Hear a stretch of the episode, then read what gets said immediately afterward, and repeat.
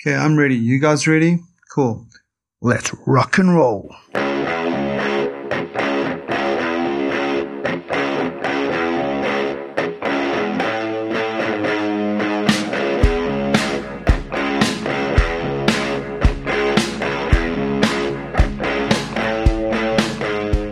Hey, I'm Andrew. This is the Bearded Friend podcast, and thanks for joining me on this episode.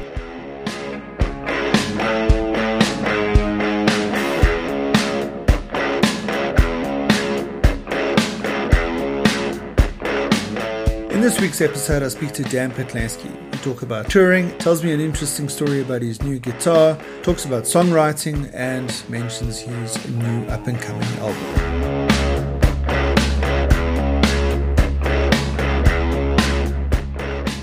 So, welcome to episode number 21.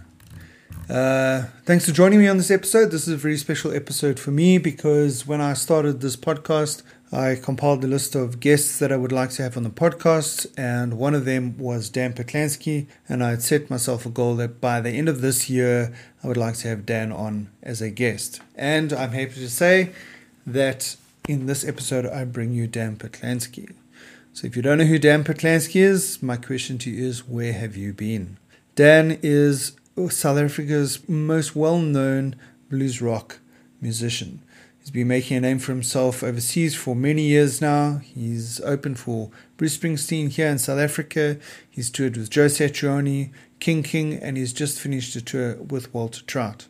I chatted to Dan uh, probably about two months ago and asked him if he was interested in coming onto the podcast. He said he was. We had uh, agreed to have a chat at the Music Box and said I was in Cape Town that weekend and couldn't do it, so I, I had to make an, another arrangement.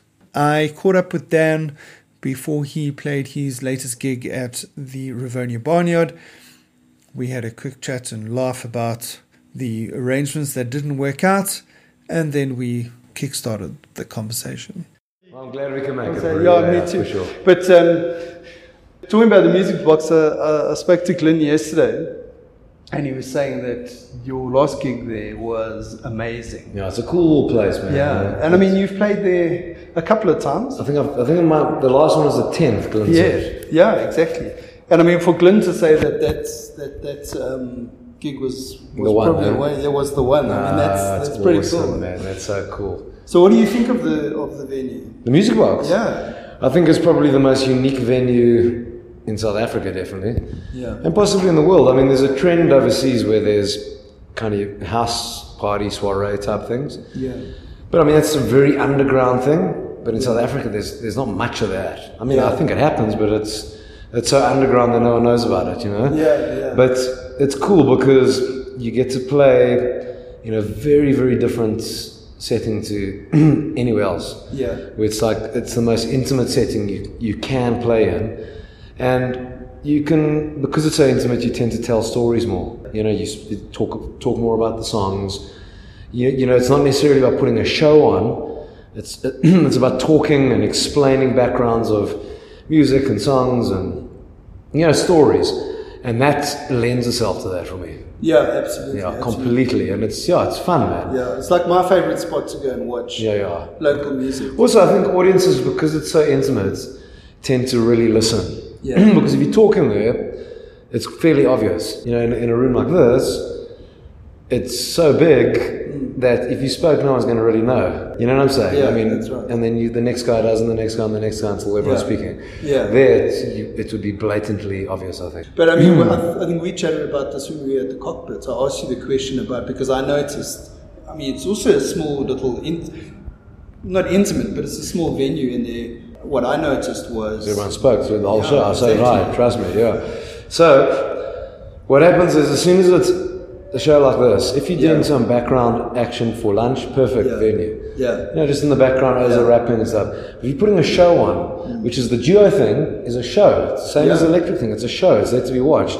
There's very there's subtleties in the show, ups and downs, stories, and generally if people talk during the show, I kind of switch off and really don't talk to the audience. I feel like I'm Yeah. talking to myself. yeah, So, because I must admit, Yeah. that, that cockpit gig that you did was different. It's completely It was different. like almost, I don't know, uh, it was nothing to do. with Yeah. you, a little bit disappointing. Yeah, in a way, because completely. I could feel that it was Yeah, there was- we weren't your in it. normal your normal interactive. Yeah, so especially on the duo show it, and with the acoustic shows, that it's the same thing. Hmm. It's it's all about people listening. Yeah. Otherwise, it's pointless because all the nuances in the music Get lost. get completely lost, and then you stop doing the nuances because you say, "What's the point?" Yeah. You know what I'm saying? So that place used to be very cool when I used to have the old owner. Yes. The guy that used to, that started that brewery there. Yeah. I can't remember his name. Okay. He was a big music lover and he was very strict in if people spoke during the show because if you Yeah. if you're paying your money then you come and you you listen. You speak in half time or you speak after the show. Yeah. Cool. Because otherwise you can go to any other restaurant and speak. Exactly. Yeah. You know what I mean? And it's free. You don't have to pay a, cu- a show ticket. You know, so it was it was probably one of the most disappointing shows of the tour Yeah. because it was we were very fortunate. It was, I think it was the only venue we played where we had that issue. Yeah. But it's a Sunday afternoon and it's outdoors and people just feel ah let's have a have a talk. Yeah. Yeah. Ah, anyway, the rest of the shows are awesome. Yeah, awesome, Bruce. Thank you, man. Um, and so you've just finished your um, your tour with Walter Trout. Trout, yeah. How was that? It was cool, man. It was very, very cool. I mean, it's very different. I mean, just if you a support artist or a headline artist, which we've you know been fortunate enough to do both over the, the last couple of years, it's a very different thing touring there. Yeah. Um, because there's infrastructure for music there. You know, um, so for instance, and not to knock any venues in South Africa, and I understand South Africa is a tough place to be a venue. It is. It's a tough place to be an artist. It's not just venues that, that battle artists too. It's a, it's hard. Is for instance, firstly, everyone stands at a show in, in, Eu- in Europe and the UK. It's only if you're smashing like a 7,000 seater auditorium that people sit. And as soon as people sit during a show, the vibes, it kills the vibe, it kills it. Yeah. No one stand, no one sits at shows. Doesn't matter. You can go up to two thousand people. People stand, and then there's an energy in the Yeah. room always. So that's the first thing, the biggest difference there. And when I say infrastructure, is you know like for instance, just the PA systems in in the rooms. You could play a room this size, Yeah. you know, like which we used to do a few years ago, like very small rooms. And the PA will be like three times the size of the barnyard's PA. Not because it needs to be loud, just because you never have to run it super hot so it's brittle. Yeah. yeah. It's just always idling, and the sound is always great. So, so they got great. You got great PAs you play through. You know, it's just got great infrastructure, and it's built. You know, the, the venue system is built for live music, so it's very easy to perform well there because you're always getting a constantly good sound on stage, constantly good sound for your front of house guy. You know, for the Yeah. audience. And it's, it's, it's great. I'm not knocking South Africa at all. I understand completely Yeah. why South Africa is because we don't, we don't have the music industry to And support also- the money for that. Yeah, exactly. I mean, you know, if, if we had, I mean, this, this venue is, I think, 500 capacity because everyone's sitting with the tables. Yeah. Hmm. This venue in Europe would be 4,000 capacity. sure. 4,000. You know how many years you got to work to fill a 4,000 capacity venue? And it's, Yeah. it's crazy, Crazy, you know? yeah. But South Africans like to sit. Yeah. I don't know why, but they do. Unless you go to FNB Stadium and you see, you know, the Foo Fighters or something. Yeah. That's the only time you stand. Yeah. And then most of those want to sit anyway. The old yeah, belly. yeah, I know it. Yeah, yeah. Yeah. Sure. So I mean, talking about Yeah, sorry, yeah. No, no, no, yeah. no. I wanted to ask you. I mean, like, first of all, how do you how do you hook up with these guys overseas? I mean, you've toured with Joe Satriani, with King King. Hmm. Uh, how do you? I mean, do your people talk to their people, or do you? Well, it's it's do you all get through. invited? it- yeah, we, we get invited, but it's through our promoter in the UK. You, UK is very different to here, so you can't. If you're an artist in the UK, you can, but not on. If you want to play coffee shops, you can go book your own gigs. But the way it works in the UK is you book through an agent, and the agent has has local promoters in every region. Okay. So, I mean, there's a lot of cut to your money, but it works. It kind of works out. So, Yeah. the, the agent books a show. The agent gets hold of the promoter in that Manchester area or wherever, and he will get you a venue capacity for where you're at in your career. Right. Yeah. So, if you can fill a 200 or a 300, Okay. that's what you get booked in. And the promoter is the guy, or whoever's dealing with the tour. So on the support thing, will they'll, you know, they'll often use other artists that they promote. You know what I mean? So, for instance, with Walter Trout, and by the way, it was just unbelievable touring with him, an unbelievable guy. Yeah. You know, with King King, with Joanne Shaw Taylor, with Satriani. It's, we, we all share the same promoter and agent. and PR company. Okay. Right? So they would rather use people they work with, you know, that they earn money from to get in. So it's the same when we do headline tours, all our supports that we get in UK are all people work, working with the same promotion company. Okay, that's good. So that, that's kind of how, how it works. Obviously, it's, it's up to the artist too who you're supporting. They will listen to your stuff and Mm. Yeah. say yes or no. Okay, Yeah. that's great. So, sure. in the case of Joe Satriani, you know, he was like, okay, I want Yeah, Dan yeah, to come and play yeah, with yeah, me. yeah. Obviously, our, our, guy, our people approached him Yeah. because we were the same. Uh, I think it was the same PR company in that Hmm. case, and they were very happy to have us on the on, Yeah. on the road. It was cool, man. It was a Yeah. long tour, but it was very cool. Yeah. No, because do I understand correctly? You're only going to play one gig with him, and then he asked you to do the rest of the Yeah, tour. or what, was what that- ended up happening was we were just going to do one region with him. So we were just going to do the UK with him. Okay, because the our PR agent that got us involved does does Joe's PR for the Oh. UK. So we were just going to do the ten shows in the, the in the UK, and then not the rest. But then we ended up doing the whole tour from Eastern Europe all the way across Western Euro- Europe to to the UK. We Yeah. ended in the UK. So kind of worked out pretty cool. You know, it was good. a it was awesome because Awesome, yeah. you know, being a support artist. You know, you're always exposing yourself to a far wider audience. It's Yeah. the same as anywhere. You know what I mean? You, Yeah. so when you go back and you do your own show, you're getting a few more people through the door. yeah, sure. They would have never known about you, or you know, would have never given you a listen because they were never exposed to your Exactly. stuff. Yeah, exactly. So, uh, you know, that's what I wanted to ask was, uh, have you noticed the fact that you've been involved with those guys, that you've got a, a bigger audience now in, in Europe and in Sure. the UK and all that kind of stuff? I mean, the different regions it varies. Yeah. You know, like the Netherlands has never been great for us for some reason. Okay. We're still pushing. Yeah. Yeah. At doing the other. Germany's better. Our strongest is the UK. Okay. We do um, a, a lot. We've done a lot more touring there, which helps. We've got great PR there, uh, but it certainly helped. I mean, the Satriani one was a big one because we did the whole of Europe. I mean, like countries you're like Romania and. Uh, that you probably would never have gone to. yeah, I mean, it's very, those are very tough countries to break into. Yeah. They're very niche countries. You know, Poland and, you know, obviously Germany and those places we did with them, but those are slightly easier to get into because they're not far from the UK. But Yeah. going into like Hungary and, you know, now we're able to go to Hungary and do our own shows and sell, you know, we're not selling Satriani tickets, but we, you know, we can sell 500, 600 Yeah. tickets in. In Hungary, you know, Yeah. play nice big sized rooms, which is great. We never would have been able to do that Yeah. without the support, not in a million years. Absolutely. Yeah, sure. So it helps. Yeah. Yeah. Uh, And I mean, the touring, going overseas, going to Europe, I mean, because this is your day job, right? Yeah. Um, well, you know, one would understand if you were to go overseas, you go to the, uh, Europe or UK, and things start happening there that, you know, you might relocate there. Sure. And leave South I'd- Africa I'd- behind. uh, to be honest with you, I would leave tomorrow. Oh, would you? Yeah, because I must be honest. I know this is like, like completely off the subject. I used Yeah. to have so much hope here, Okay. and I've kind of lost it a bit. Yeah. You know, over the last little bit. Okay. It is what it is. And But it's- you know why? what? In the country, In the Or country. in the music industry in the country. Well, it's the country because the state of the country affects the music industry. You know what I mean? Yeah. Um, so selling tickets now is three times as hard as it was three years ago. Just because people don't have money anymore in South Mm. Yeah. Africa because it's tough. It's tough out there for everyone, you know? Yes.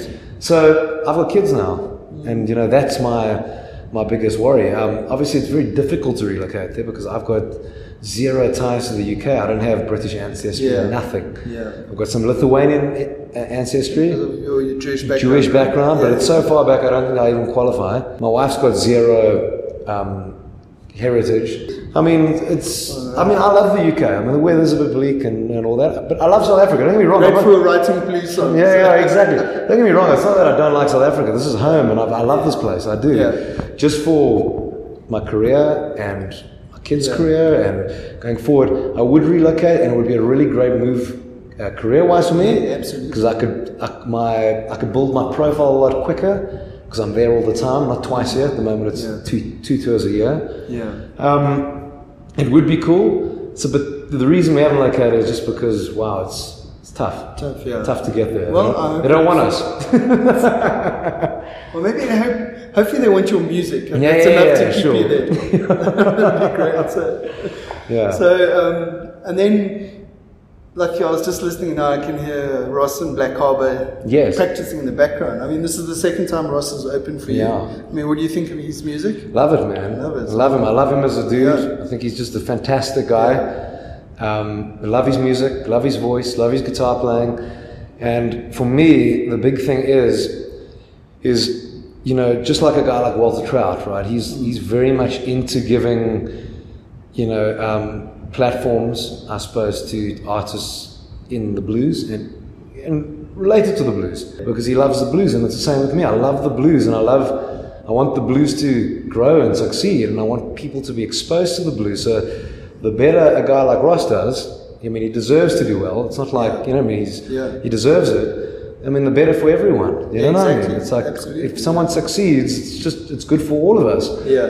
So for me, having having a guy like that is is my absolute pleasure, and also having a quality support act makes the world a difference because you know there's a big South African thing. I don't know if it's around anymore, but a, a way of doing things of getting getting like a pretty bleak support act. Yeah. So the main act sounds good, So, but it never It's works terrible. that way. It It's never works that way because all it does is it just irritates the audience. yeah, it does. You know what I mean? That- that you know I what I can mean? do. Because the audience are just not in the mood by the time the, the main act goes on. Yeah. Mm. And I've never understood that concept. You know what I mean? Surely you just want to, every s- stage of the night must be quality. And for me, it's inspiring to have a quality act playing before you, Yeah. and it sets the mood for the evening. Yeah, absolutely. You know what I mean? Because I mean, a lot of the shows that I've been to, uh, your shows at the Barnyard, there's always been a good um, Hmm. Support. support act. And it's Yeah. like, "Whoa, I didn't even Once know this upon a guy." time, I won't mention who it was, but once upon a time we didn't have a good support act. Okay. Not because we picked them because we didn't know. We got Yeah. you know an email, Yeah. gave them a chance, and it was pretty Oh, pretty was it? bad. Yeah. Okay. Also, way too far from what we do. Yes. And the audience, you know, were moaning during the time, booing, which is a bit rubbish for the, the artists Yeah, out for there. the They- They artists, certainly didn't deserve it. But the whole gig turned out to be a bleak thing because no one was amped, you know? Yeah. So it- it's just so important to have the right person. Yeah, you know? absolutely. Yeah, Sure. because I mean, I've been watching, uh, going to a lot of the Black Harbour shows Yeah. recently, and I, Ross has got a presence Sure. about him on the stage, which is just also very nice Yeah, and. big time, man. Yeah, big yeah. time. it helps for, for the person to have a stage presence. Sure, because without a You can have a doubt. good musician, and you just could come Yeah, yeah, yeah. go off, and you know it's not really going to do much for the audience. Exactly, for sure. Yeah. Nothing. Yeah. Yeah, because I mean that's what I also like about your shows. So the first song that I listened to of yours was "Come and Come and Play," right? Yeah, yeah, yeah, sure, way yeah. back then. Yeah, it was an Knock old Your one. Music had just launched in South Africa. Yes. and it was the one free song you could get. Oh, on right. Knock Your Music. No way, man. Uh, huh? that's when I first started listening to you, and this buddy of mine kept on saying to me, "Dude, you've got to go watch Dan live." Right. Yeah, yeah, yeah, yeah. No, you gotta go watch Dan live. And I went to watch you at the Cresta Barnyard. Right. And I was like, I was like a deer in headlights. I was like, how's this Cool, possible? man. Did you Thank sound you, bro. better than on, on CD? Because you know, often, often you go and watch a live act, and they- it's not as doesn't It's sound as impactful good or as something, yeah, sure. impactful, yeah. You know what it is? It's this music, the blues, Yes. and anything related to the blues or roots music. It's about the relationship between an audience and the and the band. So Yes. it's two way. You know, the more the audience gives, the better I Interacts with play. you, yeah. That's why I keep going back to the standing audience. You always get more from a standing audience. Yeah. So, for instance, is if I'm playing a solo and someone gives me positive feedback, if it's Yeah. a shout something during the solo, it, it makes me play better. You know what I mean? And some people think they mustn't say anything because it's being disrespectful. I Yeah. think talking about politics maybe during the solo is a Sorry, bit this is- disrespectful, but but talking and being involved with the solo, Yeah. different story. Different story, And yeah. and so that's what makes this music exciting live, Yeah. and and also the improvisation. You know that solos are different every night. No solo is ever the same. Yeah. You know what I mean? It's completely there's no, nothing's written or performed. The only thing that's a staple are the lyrics, if I Yeah. can remember them. You know, and you know the the general structure of the song. The Yeah. solos will be different lengths every night, different Okay. notes, different feel. Yeah, that's and that's what great. makes it exciting. Yeah. Yeah, that's what I noticed. Um, so Ross from Prime Circle, he's been doing his acoustic tour. Yes. And I went. I've seen three of them. Yes. I saw at the music box. I think at Melrose, and Mm-hmm. then I s- where did I, s- I saw him again? Some oh, at the Radium. Yeah. And every night was different. Sure. Even though he played the same song. Yes.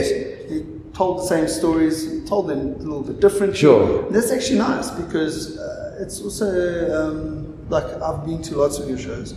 I like coming to, even though I've heard the music and I've Mm-hmm.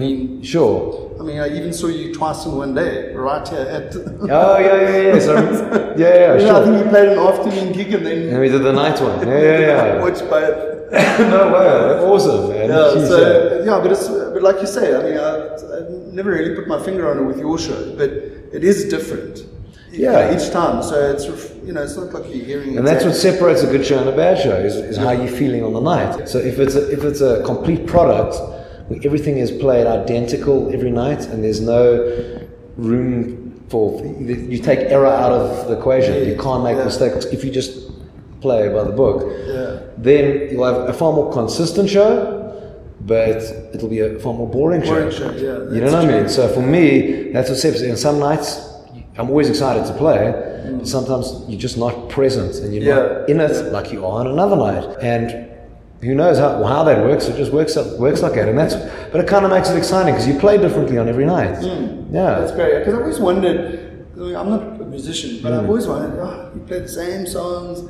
Doesn't it get boring? But like, you, I think you've answered that question. That Yeah. you know, there is variety within. you it. interpret it differently every night. Yeah, yeah. So in the jazz world, you get a book called The Real Book, which is a book of all the jazz standards, and those, Yeah. Mm. those have been played by jazz musicians forever. Now, the reason why everyone, every jazz artist plays that's uh, like a particular song, because it, everyone interpre- interprets, Interprets it it completely differently, and it's almost a different song. You know, so that's it's kind of a similar thing. So talking about that um, that uh, wagon wheel song that you did on Wheel- The Mm. Win Thoughts. thoughts, yeah, yeah. I mean, I went back and I listened to the original Yeah, Bob yeah. Dylan. I was like, it's like a different song. completely, man. And I yeah. love it when, and, and that's what I also like about Ross is that like he will do a cover, like he did Hotel California the other day at Hmm. um, at the Hard Rock in Johannesburg. And I mean, I've heard Hotel California so many times, Hmm, sure. And his take on it It's just so refreshing. it was, yeah, yeah, sure. it's just it was his it's his interpretation, which Sure. is, which is I very mean, well, that's what it's about. If you're going to cover Yeah. it verbatim, it's pointless. For yeah, me, exactly, yeah, yeah. So the theme of the podcast is motorcycles, tattoos, and craft, which Okay, obviously cool. includes uh, local music and Sure. all that stuff. So I've got to ask you about the tattoos. Sure. So, like, what was your first tattoo that you guys? I've got the sift thing on my stomach, which is like from 97 or something Yeah. like that. I was 16 when I got it. Pretended I was a little older than I was, obviously. Really. um, I got that, and yeah, it's kind of it's like- yeah, kind of expanded from there. From there, yeah. So, like, when you choose a tattoo, what do you? Uh, how do you choose a tattoo? Uh, Hmm. I mean, the this- latest one is the swallow, No, right? the latest one's a swallow. Yeah. So I mean, like Peppy does almost. You know Peppy? Yeah, no, Pepe. Yeah, so Pepe has for the last I mean the last I don't know how many tattoos I've Pepe's kind enough to sponsor me and I love Pepe's work. Um, so Pepe did this I like very I like kinda like old school tattoos. yeah. Sailor tattoos, like my neck is very sailor, it's very simple, like Yeah. you know what I mean, like the lighthouse and all that. Um, so I've always my wife's not the biggest my wife doesn't mind tattoos. Okay. But after the neck and the fingers and all that, she's like, you know, just hang No, back a bit. yeah. So I was going to go for more of a traditional swallow, and I'm glad I did. it. My wife got involved; she's a designer actually. Okay. And then said I should go for more, slightly more realistic one, and Peppy did an epic design for me. Yeah. She's chuffed with it, Okay. and so am I. I'm so, glad of it. So do you have to get approval now? Yeah, I got it, especially if I'm heading towards Yeah, outside yeah. of. So when I, on your fingers, on your fingers. Yeah, it's is tone. tone. Yeah, yeah, yeah, Yeah. So I mean, that's just the, the sailor vibe, which I like. Yeah. But I mean, generally, like the swallow, because I travel so much. The swallow's meaning is swallow can always find its way home. It was like the traditional meaning of the tattoo. The, the the neck one is something Pepe designed for me, which is a lighthouse on an anchor, Hmm. and the meaning of it is anchored in solitude because I'm an introvert by nature. Yeah, yeah. Not that I don't, I don't mind being with people, but Yeah. you know, I really, you know, I can do it for so, long, long, and then I must just zen a bit. And you know, that's where they're anchored in solitude. That's where I kind of find energy and and solace is Hmm. Yeah. in solitude, I suppose. You know, um, I've got my kids' names on my chest. Um, this was uh, Pepe covered up some bleak stars that I got like years ago and kind of fixed it up. Um, I've got Steve Ray Vaughan's face on my back. Oh, really? For obvious Wow, reasons yeah, yeah, absolutely. which is quite an oldie. I got that in Yeah. 2001 or something like Yeah. that. I got a guitar on me, Yeah.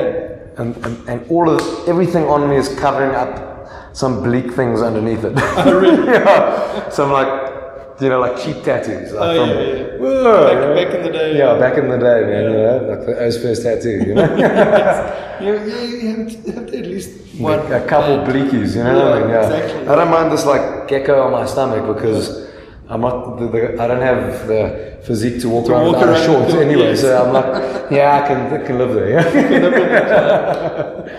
yeah. Hmm. So we're talking about guitars. Um, you know, always, you know, a lot of musicians will have these beautiful Les Pauls, and Hmm. yours, yours have got um, patina. So uh, the guitars, the two guitars I've been playing for 20 years, Yeah. which is the red, which is the red Yeah. guitar, it's old s- 60, it's from 1962 Strat, Yeah. and then the Beast is from 1964. So the paint, So they've been around. they've been around. Yeah. I played them for 20 years. Um, the paint, it's called nitrocellulose, it dries. Yeah. It gets very brittle after many years. It flakes off quite easily. Yeah. Mm. And it also depends on your picking technique, you know, which mine's quite wide, so you tend to Yeah. scrape off. You know, bumping guitars and shows into walls by mistake or walking, you know what I mean? Like Yeah. the doorknob is smashing it. Um, so a lot of that wear, I mean, most of the wear on those guitars is me. It's not Yeah. someone else, but I mean, it's the age I made them wear completely Yeah. differently. So, um, But I mean, like, I mean, you could go to someone like JD Custom and go get the thing redone and look, it look brand new. But I mean, sure, but it kills the sound. Yeah, it doesn't. Yeah, because Okay. now if you get a new coat of paint on, it's like putting a blanket over a speaker. So Hmm. Okay. a piece of wood resonates Yes. when you strum it or Yeah. pluck a note.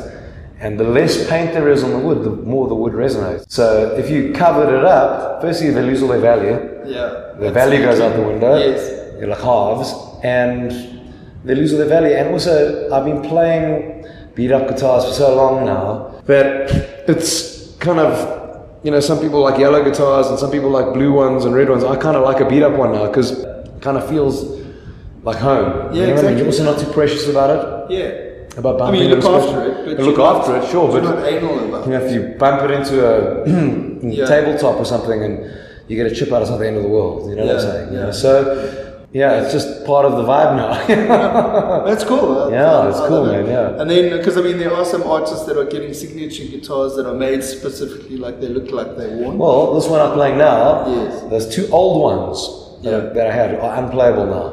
oh, okay. Unplayable completely. Okay. The necks are twisted. There's not enough fretboard for rephrasing. Yeah. It's it's and the wood is The Brazilian. yeah, Brazilian rosewood. Rose, You're not allowed to tour with it anymore Yeah, without exactly. papers. Oh, really? it can be confiscated if you go into like Switzerland and stuff. Yeah, so it was it was quite stressful for the last couple of years. okay. So I ordered this guitar. That guitar's a month old Oh, right. from Fender. From it's called a master build guitar. Yeah. So there's there's ten master builders that work at custom shop. You get custom shop guitars and you get master build. Master builds take three years to build. Wow. And I took 57 photos of the combi of my other guitars, of every ding, every scratch, ev- the thickness of the neck, the thickness of the wood, the weight of the wood, the thickness of the paint, and they recreated an identical copy of the two guitars combined in another color that I wanted, but the exact ding, and it took them three years to do, to the, the last shaving of wood, to the pickups, to everything. And it's crazy. I waited three years, and it felt like I, it feels like I've been playing this guitar for 20 years. Oh, Except, and they, they roast the body, so it sounds old. The, the wood's dry, Mm. Yeah, so it yeah. sounds old. And it feels like I've been playing it for the last 20 years. Sounds like I've been playing it for the last 20 years, but it's brand new, and I've got no issues with it. The wood's legal. I've got another 40 years on that guitar now without any issues. Wow. I, I'm crazy. amazed. Yeah, I'm it's amazed 'cause incredible. I saw, I saw you posted the, the, the, the guitar, and I thought, oh, I wonder where you got that one from. Yeah, yeah. That's an So it's- interesting it's, a, it's a story. guy called Jason Smith. Yeah. Uh, built that guitar for me at the Fender Custom Shop. took three years, man. Yeah, I'm not, I'm not going to ask how much it costs. Well, I got a, I got a fantastic, uh, did some deals with Fender and all that stuff, but there are stupid money if you pay the full price. It's stupid money, and I don't have that money, unfortunately. you got the guitar. I got the guitar, You got and Fender the were guitar. Uh, kind enough to cut me a, a deal, yeah. But I mean, talking about your guitars, I, I love the story about your red guitar. Sure. How you lost it in New Orleans, and what was it, two years later or something? yeah, it was about a year later, yeah, yeah, Made its sure. way back to Cape Town. Sure, can you believe it, man? eh? What a lovely Yeah, so I story. left it on the fridge. I mean, was it hard just to put it on top of the fridge? Um, Yeah, it was, So- man. It was tough. I mean, it was, it was you had to kind Can of you choose between evacuate? the guitar and your life, you know? So I popped it on the fridge. Katrina was coming in on the Monday. We went to Mississippi. Um, I was on a ground floor apartment. Um, uh, the hurricane came in, rode the guitar off because I thought I'd never see it again. There's no Yeah. way. Um, it was in a, fortunately, in a very heavy duty flight case. Um, I kind of Yeah. kept it all right. Um, you couldn't go into New Orleans for months afterwards because it was like a it was like complete no go Yeah. zone. and then yeah, we did the Cape Town Jazz Festival in 2006. They booked my American band. They went through to my old apartment because you could go in there to check if anything they could bring back for me. And they found the guitar and they brought it back and the strings were a bit rusty. I changed the strings and off I went, man. Awesome. And it's still it's still kind of going the next completely. Yeah, yeah. But it's still still playable, man. No, that's awesome. Yeah. And I mean, do you put it up on the? Yeah, mount it they're up kind on of the in wall? parts at the moment because over the years I've popped parts on, but I'm in the process of now returning each guitar to its all the original parts on the original guitar, Okay. and then I can pop it on the wall. Yeah, sure. 'Cause That'd be that's, lovely. that's as good as good as they're gonna be for now. Yeah, Yeah, no, sure. that's right. But I mean, there are lots of memories with those guitars, eh? So I mean, Hmm. yeah, Counters, and that's why I'd never sell them because I've done so many miles on those guitars. You know? Yeah. so many and so many experiences, and it's unbelievable. yeah, that's great. Early on, we were talking about the storytelling behind, you know, like when you play an intimate venue. Sure. And it's nice to. Do you like to tell the stories? I do. Like If yourself? people if people are listening, I do. Yeah. If people aren't listening, even if there's a table that's not listening in the back, I'm, I, I kind of lose interest, and, y- and it also affects the way I play and feel music. Um, but I do, I do like telling stories. It does get tough when you be on the same tour for a long time and you're telling the same story over Yeah. because you bore yourself. Yeah. And in your own mind, you kind of think, oh, but you, you, you forget that the audience is probably hearing it for the first, First time, or yeah. even the second time, but it's months later. You know. Yeah, absolutely. So it's all right then, but you got to kind of keep reminding yourself that. But I do, I do enjoy telling the stories, Hmm, Yeah. especially in intimate settings. It's, it's far weirder to tell them in a bigger setting. Yeah. You can talk a bit, but you know it, it doesn't lend itself to the storytelling thing as as well. I think. So I mean, like all the songs that you write, I mean, are they? Has, has each song got a story behind it, or there's some that are just Some so- most songs have a story behind it. Um, you know, I write the lyrics at the end, Yeah. and the song, the music will kind of point a direction of where it should go lyrically, Okay. and what you know I should look at kind of writing about. Some songs, not all- um, it's been a more more on the rare occasion. Some songs I just write a set of lyrics, I just sing well, and then you kind of figure out the meaning afterwards, and you go, oh my god, that's that is perfect for this bit of social commentary or, or this or that or the next thing. But that's more of a rarity for me. It's more, right, what am I going to write about? What, what does the song feel like? Um, and, you know, what does the song remind me of? I'll get a concept and from there, you know, start working on lyrics. And, ly- and you know, ly- lyric writing is very different to poetry or story writing because the words have to sing well. Yeah. They can't just be a cool. I mean, you can write the coolest lyrics, deepest and brilliant Meaning. English and, and just gorgeous words, but they're not necessarily going to sing very well. So it's that balance between words that sing well, phrases that sing well, and and English that that speaks well. speaks well? Yeah, so it's that it's that delicate balance, you know. And it's probably it's a tough thing, and the more you do it, the better you get at it. Kind of thing, yeah. Yeah. So I mean, do you find it easy to write songs, or is it just you- I kinda you got- gotta, gotta be in the mood, or you You've got to be in a different mindset completely. Like Yeah. performing is very different to to to um, the writing. So writing and, and, and writing and producing an album and recording albums that I see is all is in the same area. It's like a different hat you need to wear and different, completely different mindset. And performing, you're not worrying about you know that melody if it works against these chords or this drum sound or that guitar tone. You, you literally worry about your guitar sound in sound check, and the rest is about delivering and performing and feeling the music, Yeah. not necessarily going, does this work with that? Yeah. You've already done that work. You've you done know? that work. So when I write, generally I tend to take off blocks of time from the road and from from performing and just concentrate on writing. And it takes a few days to kind of settle into that mindset, but then you eventually do. Yeah. So I mean, are you like into a routine now of uh, album tour, eighteen months, and then start writing another album? Yeah, or- kind of. I mean, it's a loose routine, but that is the basic routine. Is Yeah. is you tour the album. You know, generally, you know, the overseas works a little bit differently. Generally, you'll you'll have two two tours you can do um, on one album. You know, as a new album, so you'll tour the album for the first time for a month or whatever. You can come back at the end of the year or early the next year, and you do another tour of the album. Yeah. And then, if you're not releasing an- another album immediately, then you'll generally go on a support tour. Okay. because you know what I mean. Because promoters, it's all about product and what they can use to sell tickets to a show. Yeah. So if you're going for your third time, and you know, unless you're like Walter Trout or like massive name, I mean, you can tour the same album forever. You know, you've, you've got that hard and Yeah. following. You know, we're still in the process of building it, and we've, we've built it great. It's it's cool now. It's but you know, we obviously we want to keep it going and Yeah. keep the momentum going. So generally, you'll do a support tour then, which is great. You, know, you- you probably dig a little bit more into your back catalogue then.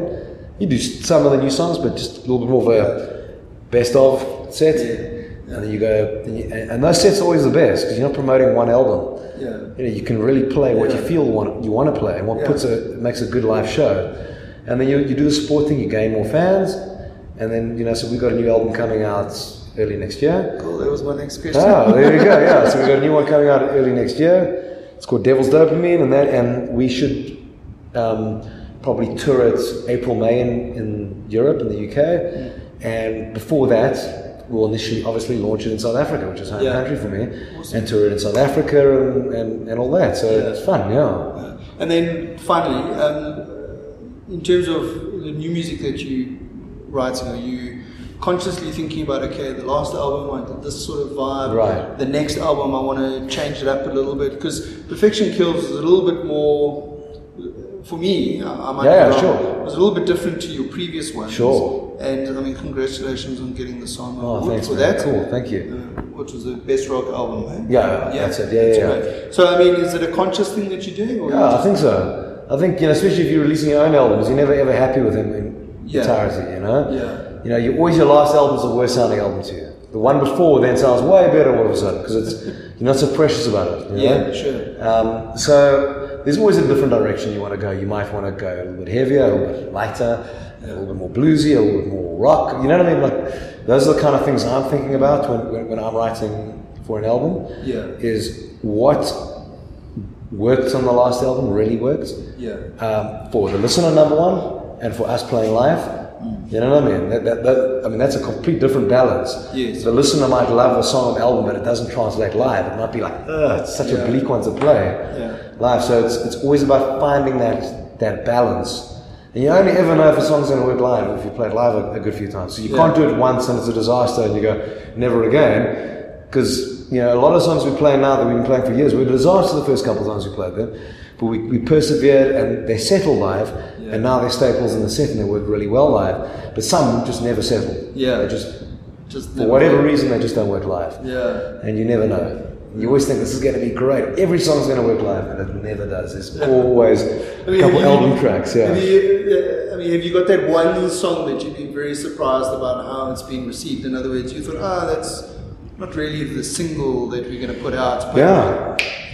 On The the, on the audience last doesn't album, love on it. Perfection Kills, Yeah. the last track. The reason I put on the last track because it was probably my least favorite song on the album was Dog Day, yeah, and that was the first single in, in the UK. yeah. Go Yeah, 'cause I figure. mean, on Google Play Music, like the most popular songs, that's the number one song. Yeah, it's weird. Isn't Yeah. that strange, you know?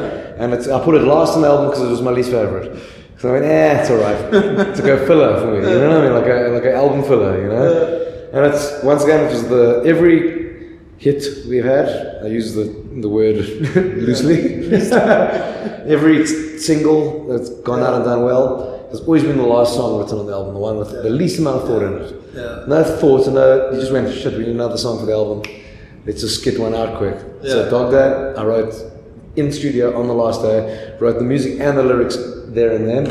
And I think on the new album, the, the, the, the opening track, I wrote the day we recorded it because I, I wasn't happy with the other song. Thought this is a disaster. I've worked on this for way too long. It's not working. Let's Yeah. call it a day. And I wrote that in 10 minutes. Lyrics, melody, uh, and why those work is because they're simple. Yeah. You're not overthinking it. And, Yeah, and people exactly. can relate to simplicity. simplicity. Yeah. It's powerful, simple, done. Boom, record and off you go. Uh, anyway, looking forward to the new album. Thank you, Baru. Thank you, man. Uh, I've taken up your time. Thanks, man. It was a pleasure, man. A real pleasure doing that, man. Well, there you have it. I really enjoyed sitting down and having a chat to Dan. Uh, it was nice to be able to ask him some of the questions that I've always wanted to ask.